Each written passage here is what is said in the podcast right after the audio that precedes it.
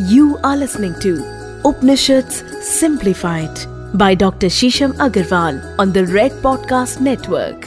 दोस्तों, महादेव के बारे में हम सब जानते हैं महादेव की अनुकंपा हम सब करते हैं देवों में देव, महादेव महादेव से ही इस सृष्टि का सृजन हुआ है और महादेव में ही हमारी धरती समा जाएगी महादेव को हम शिव के नाम से जानते हैं, ओम नमः शिवाय का हम लगातार स्मरण करते हैं। पर शिव शब्द असल में है क्या? इसकी उत्पत्ति क्या है? इसका ओरिजिन क्या है? और इसका मतलब क्या है? जैसे ही हम शिव का नाम सुनते हैं, हम एकदम से शिव के नाम का स्मरण करने लगते हैं। हम शिव की असीमितता में खो जाते हैं, उनकी ओमनी प्रेजेंस को ध्यान करते हैं, शिवलिंग का ध्यान करते हैं, सृष्टि की उत्पत्ति का ध्यान करते हैं, पर शिव जो ये नाम है, इसका अर्थ क्या है? क्या इसके बारे में कभी आपने सोचा है? क्या किसके, इसके बारे में कभी आपके दिमाग में कोई प्रश्न आया है? क्या इसके बारे में आपने कभी अपने परिवार जनों से या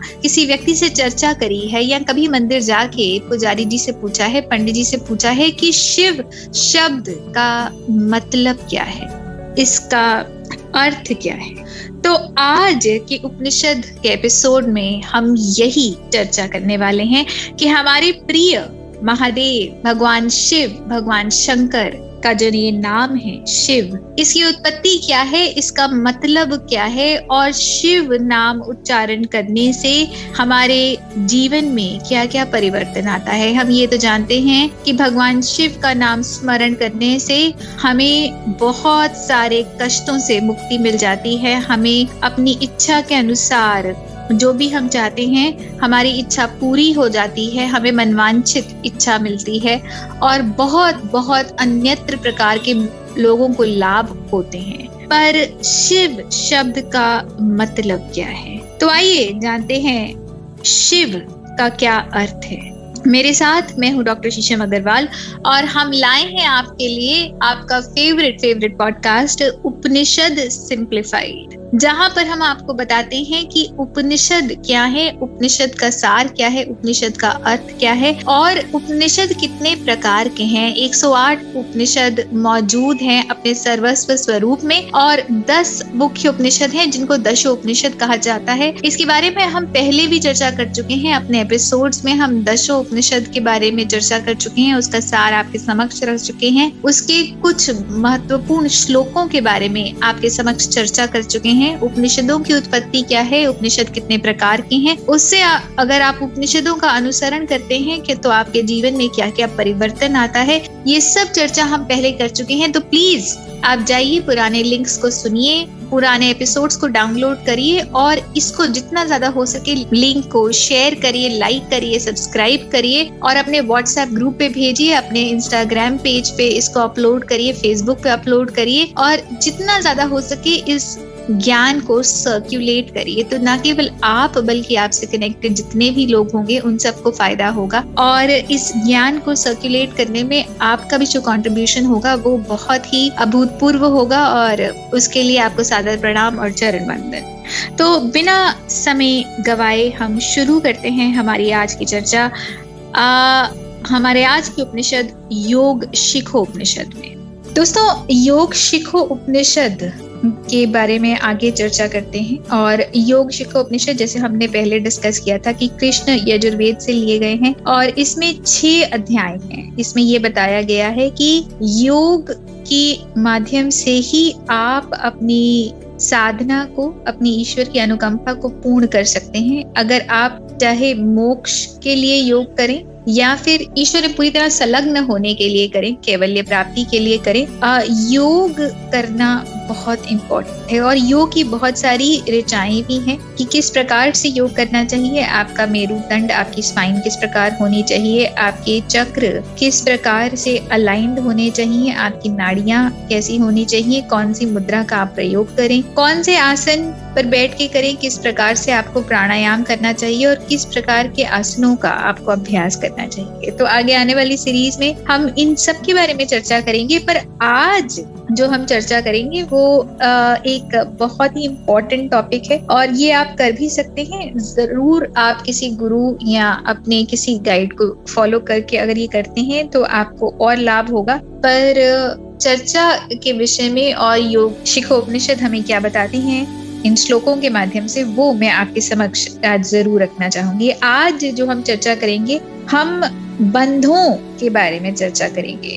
दोस्तों, तीन प्रकार के बंध होते हैं, मूल बंध उड़ियान बंध और जालंधर बंध। जब भी आप कहीं अगर किसी प्रशस्त गुरु से योग सीखने जाएँगे तो वो धीरे धीरे करके आपको इन बंधुओं के बारे में ज़रूर बताएँगे। और योग शिखो उपनिषद में भगवान शिव ने हिरण्य गर्भ को बताया है इन तीनों बंधों के बारे में। और इन बंधों के बाद एक और भी बंध आता है, जिसको हम महाबंध कहते हैं।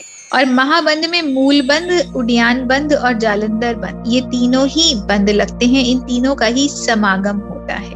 और ये तीनों ही बंद उस अवस्था में लगते हैं जब हम श्वास अंदर धारण कर लेते हैं और श्वास को रोक लेते हैं। श्वास को रोकने की प्रक्रिया को हम कुंभक कहते हैं। तो जब हम कुंभक करते हैं तो उस प्रक्रिया में हम इन बंधों को लगाते हैं। बंद लगाना मतलब उस एरिया से, जहाँ पे भी हमने जिस एरिया से प्रशस्त उस बंद को लगाना है, जुड़े हुए उस बंद को लगाना है, उस एरिया को हम संकुचित कर लेते हैं और उसके बाद हम बंद को लगाते हैं और फिर रेचक मतलब जब हम श्वास छोड़ते हैं तो धीरे धीरे इस बंध को रिलीज़ करते हैं। दोस्तों बंद लगाना बहुत इंपॉर्टेंट है, योग करते हुए, या आप नॉर्मली भी कई बार अपने जीवन में बंद लगाते हैं। अगर आप देखेंगे कभी आप बहुत स्ट्रेस्ड होते हैं तो ऑटोमेटिकली अपने गुदा, अपने एनल एरिया को सपोर्ट सा लेते हैं या उसको अंदर खींच लेते हैं। ये स्ट्रेस में हम ऑटोमेटिकली करते हैं। तो इसी को हम कहते हैं मूल बंद क्यों हम कहते हैं? क्योंकि जब आप मूल बंद करते हैं ऑटोमेटिकली सबकॉन्शियसली बिना जाने, तब भी आप एक तरह से अपनी जो एनर्जी है, उसको संकुचित कर रहे हैं, क्योंकि इस वक्त आप इतने स्ट्रेस्ड हैं कि आप उस एनर्जी को कॉन्सेंट्रेट करने की कोशिश कर रहे हैं। और जैसे ही आप मूल बंद लगाते हैं तो आपके शरीर की जो एनर्जी आपके एनल एरिया से बाहर को जाती है, वो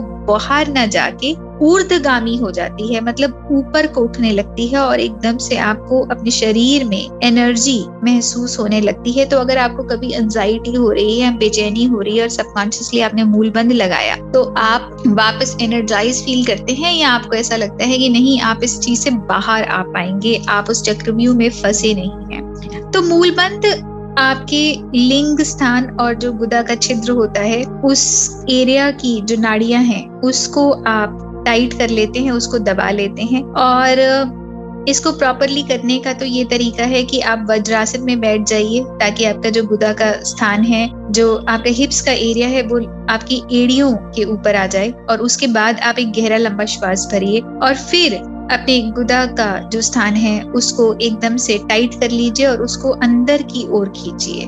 जब आप उन मसल्स को ऊपर पुल करते हैं तो आपके जो शरीर की प्राण ऊर्जा है, वो ऊर्दगामी हो जाएगी, वो ऊपर की तरफ़ आने लगेगी। और जैसे ही आप ये करेंगे तो इसका जो सबसे बड़ा बेनिफिट ये होता है कि आपकी जो बुद्धि है, आपका जो मन है, वो एक होने लग जाएगा। उसमें जो बहुत सारे कई बार हमें डाउट की स्टेट आती है, कभी लगता है हमें कि हमारे विचार राइट लेफ़्ट सेंटर हर जगह जा रहे हैं। आपका विवेक काम नहीं कर रहा या आपको क्लैरिटी ऑफ़ माइंड नहीं आती। तो जब आप एक लंबा गहरा श्वास खींचते हैं तो आपका जो मन बुद्धि है, वो एकदम से केंद्रित होने लग जाता है और आपके जो प्राण हैं और जो आपकी अपान वायु है, वो भी केंद्रित होने लगेगी तो आपको बहुत क्लैरिटी ऑफ़ माइंड आएगा और आपके अंदर जो विल पावर है आपकी, वो बहुत स्ट्रांग हो जाएगी और आपको लगेगा कि आप किसी भी समस्या के पार जा सकते हैं। और कभी कभी अगर आपको लगता है कि आप बहुत जल्दी एनर्जी से ड्रेन हो जाते हैं, आप थक बहुत जल्दी जाते हैं तो लगातार अगर आप पंद्रह दिन कुछ एक एक दो दो मिनट के लिए भी दिन में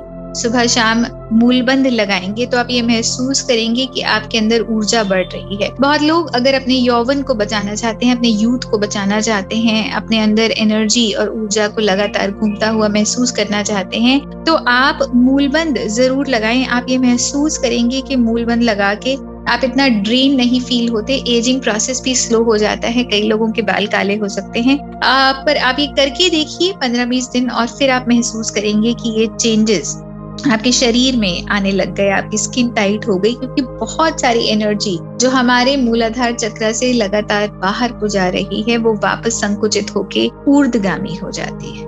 उसके बाद जो अगला बंद है, उसे हम उडियान बंद कहते हैं। उडियान मतलब उड़ना मतलब वो सारी एनर्जी जो आपके शरीर में खिन्न हो रही है, जो एनर्जी सुषमना नाड़ी में जा सकती है, पर वो इधर उधर जा रही है या वो वेस्ट हो रही है तो जैसे ही आप गहरा लंबा श्वास लेते हैं और आप कुंभक करते हैं तो एकदम से अगर आप अपने जो नेवल एरिया के अराउंड जो ऊपर और नीचे की जो मसल्स हैं, अगर आप उनको कॉन्ट्रैक्ट कर लेते हैं तो आप उड्डयन बंद लगा लेते हैं। और जैसे ही आप उड्डयन बंद लगाते हैं तो ये सारी ही एनर्जी आपकी सुषुम्ना नाड़ी के अंदर जाने लगती है। आपके मेरुदंड के पीछे जो नर्व है, उसमें जाने लगती है, जो कि आपके सूक्ष्म शरीर में मौजूद है। तो ये आपकी कुंडली को भी जागृत करता है। और जैसे ही कुंडली जागृत होती है तो कहते हैं कि वो जो एनर्जी है, वो उड़ने लगी है। वो एनर्जी बढ़ने लगी है। तो इसीलिए उड्डयन पंथ नाम दिया गया है। मतलब ऐसी एनर्जी जो कि उड़ आपके शरीर के अंदर इतनी तेज़ी से ऊर्दगामी हो गई है कि ऐसा प्रतीत होता है कि वो एनर्जी उड़ रही है। तो इसीलिए वो बंध जो आपके एनर्जी को इतनी स्पीड से, इतनी फ्रीक्वेंसी दे देता है, उसी को हम कहते हैं उड्डयन बंद उड्डयन बंद का अगर कोई व्यक्ति छह महीने तक लगातार अभ्यास कर ले तो बहुत सारी ऐसी प्रक्रियाएँ जिसमें आपका शरीर डिट्योरेट हो रहा है, आपकी एनर्जी लगातार उसका शमन हो रहा है या वो घट रही है, वो बंद हो जाती है और एनर्जी एकदम से बहुत ज़्यादा बढ़ने लग जाती है, आपके शरीर प्रशस्त हो जाता है, आपकी ऊर्जा एकदम से बहुत कॉन्सेंट्रेट हो जाती है और बहुत सारे विकार जो लगातार आपके शरीर में आ रहे हैं, वो विकार आने बंद हो जाते हैं। उसके बाद जो तीसरा बंद है, उसको हम कहते हैं जालंधर बंद। जालंधर बंद, जहाँ पर आप अपने थ्रोट अपने कंठ की जो मसल्स हैं, उनको संकुचित कर लेते हैं। तो जब आप एक गहरा लंबा श्वास लेते हैं और अपने कंठ की जो मसल्स हैं, उनको संकुचित कर लेते हैं, उसको सुकोड़ लेते हैं तो आप जो एयर का पैसेज है, उसको रोक लेते हैं। उस ऊर्जा को कुंभक के द्वारा अपने शरीर में रोक लेते हैं और धीरे धीरे करके जब आप इस बंद को रिलीज़ करते हैं तो आप रेचक द्वारा श्वास छोड़ते हुए इस बंद को रिलीज़ करते थे। अगर आप ये बंद लगातार कर लें तो आपके शीश में, आपके जो हेड के अंदर जो आपका न्यूरोमस्कुलर सिस्टम है, वो बहुत स्ट्रांग हो जाता है। आपकी स्पाइन बहुत स्ट्रांग हो जाती है। आपके कई लोगों ने ऐसे बताया है कि उनके बाल उगने लगते हैं, उनकी स्मरण शक्ति बहुत तेज हो जाती है, उनकी थर्ड आई बहुत एक्टिव हो जाती है। तो इस तरह से बहुत सारे आपको लाभ मिलते हैं ये बंद करने के लिए। पर क्योंकि अगर तो आप प्रशस्त हैं तो आपको पता है कि आप काफ़ी समय के लिए इनको कर सकते हैं प्रैक्टिस बट अगर आप प्रशस्त नहीं तो आप दो से पाँच सेकंड के लिए इन बंधों को लगाइए। पहले केरल लंबा श्वास लीजिए, एक बंद पर अपना ध्यान लगाइए। उस एनर्जी को उस एरिया में केंद्रित करिए और फिर धीरे धीरे करके वहाँ पर उस ऊर्जा को छोड़ दीजिए। फिर आप एक ही बंद को लगातार कई बार पाँच से दस बार प्रैक्टिस कर सकते हैं और रोज एक नए बंद के साथ आप प्रैक्टिस कर सकते हैं या फिर एक ही बंद को आप कुछ पंद्रह बीस दिन प्रैक्टिस करिए और फिर दूसरे बंद पे जाइए या दूसरे बंद को उस प्रैक्टिस के साथ इंक्लूड कर दीजिए और धीरे धीरे करके आप समय भी बढ़ा सकते हैं। इवेंचुअली आप इसी को तीस सेकेंड तक लेके जा सकते हैं। पर ये आपको अपने शरीर के हिसाब से कस्टमाइज करना होगा। ये बहुत इंपॉर्टेंट है कि आपको कोई रक्तचाप मतलब ब्लड प्रेशर से कनेक्टेड इशू ना हो तो अगर आपको ऐसा कुछ इशू है तो आप लंबे समय के लिए ना करिए। आपके जो वाइटल ऑर्गन्स हैं, वो स्टेबल होने चाहिए। आपको कोई हार्ट कंडीशन ना हो, नहीं तो आप इन बंधों को बहुत ही थोड़े समय के लिए करिए या फिर किसी प्रशस्त गुरु या गाइडेंस में इन बंधों को करिए। पर अगर आप इन बंधों को कर लेते हैं तो आप देखेंगे कि आपके शरीर की वाइटल फोर्सेस आपकी प्राण ऊर्जा, आपके शरीर के विकार एकदम से घट जाएँगे और ऊर्जा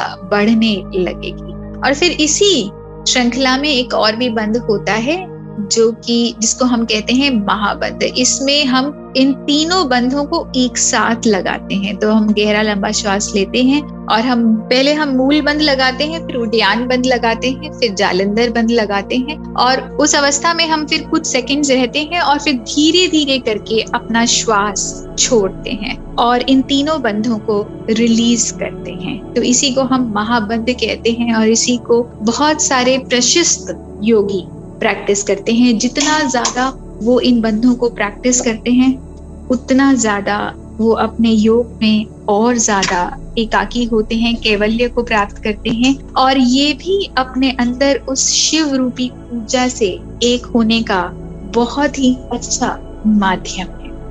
तो दोस्तों, इसी के साथ आपसे विदा लेंगे और आगे इसी तरह के और टॉपिक्स को आपके सामने लेके आएँगे। चर्चा करेंगे नाड़ियों के बारे में, चर्चा करेंगे कोशों के बारे में और और भी इस तरह के ज्ञान के बारे में। और आशा करते हैं कि आज का एपिसोड आपको पसंद आया होगा। धन्यवाद। दोस्तों, जिस तरह से आप लगातार हमें डीएम भेज रहे हैं और जिस तरह आपने हमें प्यार भेजा है राम नाम के हमारे एपिसोड के बारे में, रुद्राभिषेक के अपने एपिसोड के बारे में, या जिस तरह आपने सर्वासित मुहूर्त के एपिसोड्स के बारे में हमें इतना प्यार भेजा है, इतने सारे मैसेजेस आए हैं डीएम्स आए हैं। लोग इतना ज़्यादा आभार प्रकट कर रहे हैं, इतना प्यार दे रहे हैं कि किस तरह से एक एक चीज़ को एक एक विधि को एक्सप्लेन किया गया है और उसके कारण को सामने रखा गया है, उसको स्पष्ट किया हुआ है। और बहुत लोग प्रेरित हैं इन चीज़ों को अपने जीवन में उतारने के लिए, इससे फ़ायदा उठाने के लिए और बहुत लोग लाभान्वित हो रहे हैं लगातार। और लोग किस तरह से अपना वार्म अपना प्यार हमें भेज रहे हैं। तो मैं और हमारी रेड एफएम की पूरी पॉडकास्ट टीम आपकी बहुत बहुत आभारी है और हम प्रत्याशी हैं आपके प्यार के। इसी तरह आप हमें लगातार हमारे एपिसोड्स को सुनिए, उसको सर्क्यूलेट करिए। अपने फेसबुक पेज पे, अपने इंस्टाग्राम पेज पे, अपने लिंक्डइन ट्विटर पे प्लीज़ हमारे बारे में कुछ लिखिए, हमें शेयर करिए, इन एपिसोड्स को शेयर करिए और बहुत सारे लोगों को प्रेरित करिए। व्हाट्सएप पे लिंक भेजिए इन एपिसोड्स के और लगातार आप भी इस ज्ञान की गंगा में अपना कंट्रीब्यूशन दीजिए, इस ज्ञान को आगे बढ़ाइए ताकि और ज़्यादा से ज़्यादा लोग इसके साथ जुड़ सकें। और अगर आपकी इस श्रृंखला में और भी कोई प्रश्न है, आप उपनिषदों के बारे में और भी कुछ जानना चाहते हैं तो प्लीज़ हमें डीएम करिए। मैं आपको मिल जाऊँगी डॉक्टर शीशम अग्रवाल के नाम से इंस्टाग्राम पे और आप हमारे red F M podcast page पे भी डीएम कर सकते हैं मैसेज कर सकते हैं। और फेसबुक पे मैं आपको शीशम बंसी के नाम से मिल जाऊँगी। वहाँ पे हमारा रेड एफ़ पॉडकास्ट पेज है। आप वहाँ पे प्लीज़ हमें मैसेज करिए, अपनी क्वेरीज हमें भेजिए, अपना प्यार हमें भेजिए। और कुछ भी और जानना चाहते हैं तो प्लीज़ हमें भेजिए। हम आगे आने वाले एपिसोड्स में उन क्वेरीज को लेंगे, उन प्रश्नों को लेंगे और अगर उनका कहीं ना कहीं सार है, कोई जुड़ाव है उपनिषद से तो हम उन उपनिषदों को आपके समक्ष लेके आएँगे और आशा करते हैं कि आप इसी तरह से हमारे एपिसोड्स आगे भी पसंद आएँगे बहुत बहुत धन्यवाद you are listening to Upanishad Simplified by Dr. Shisham Agarwal on the Red Podcast Network.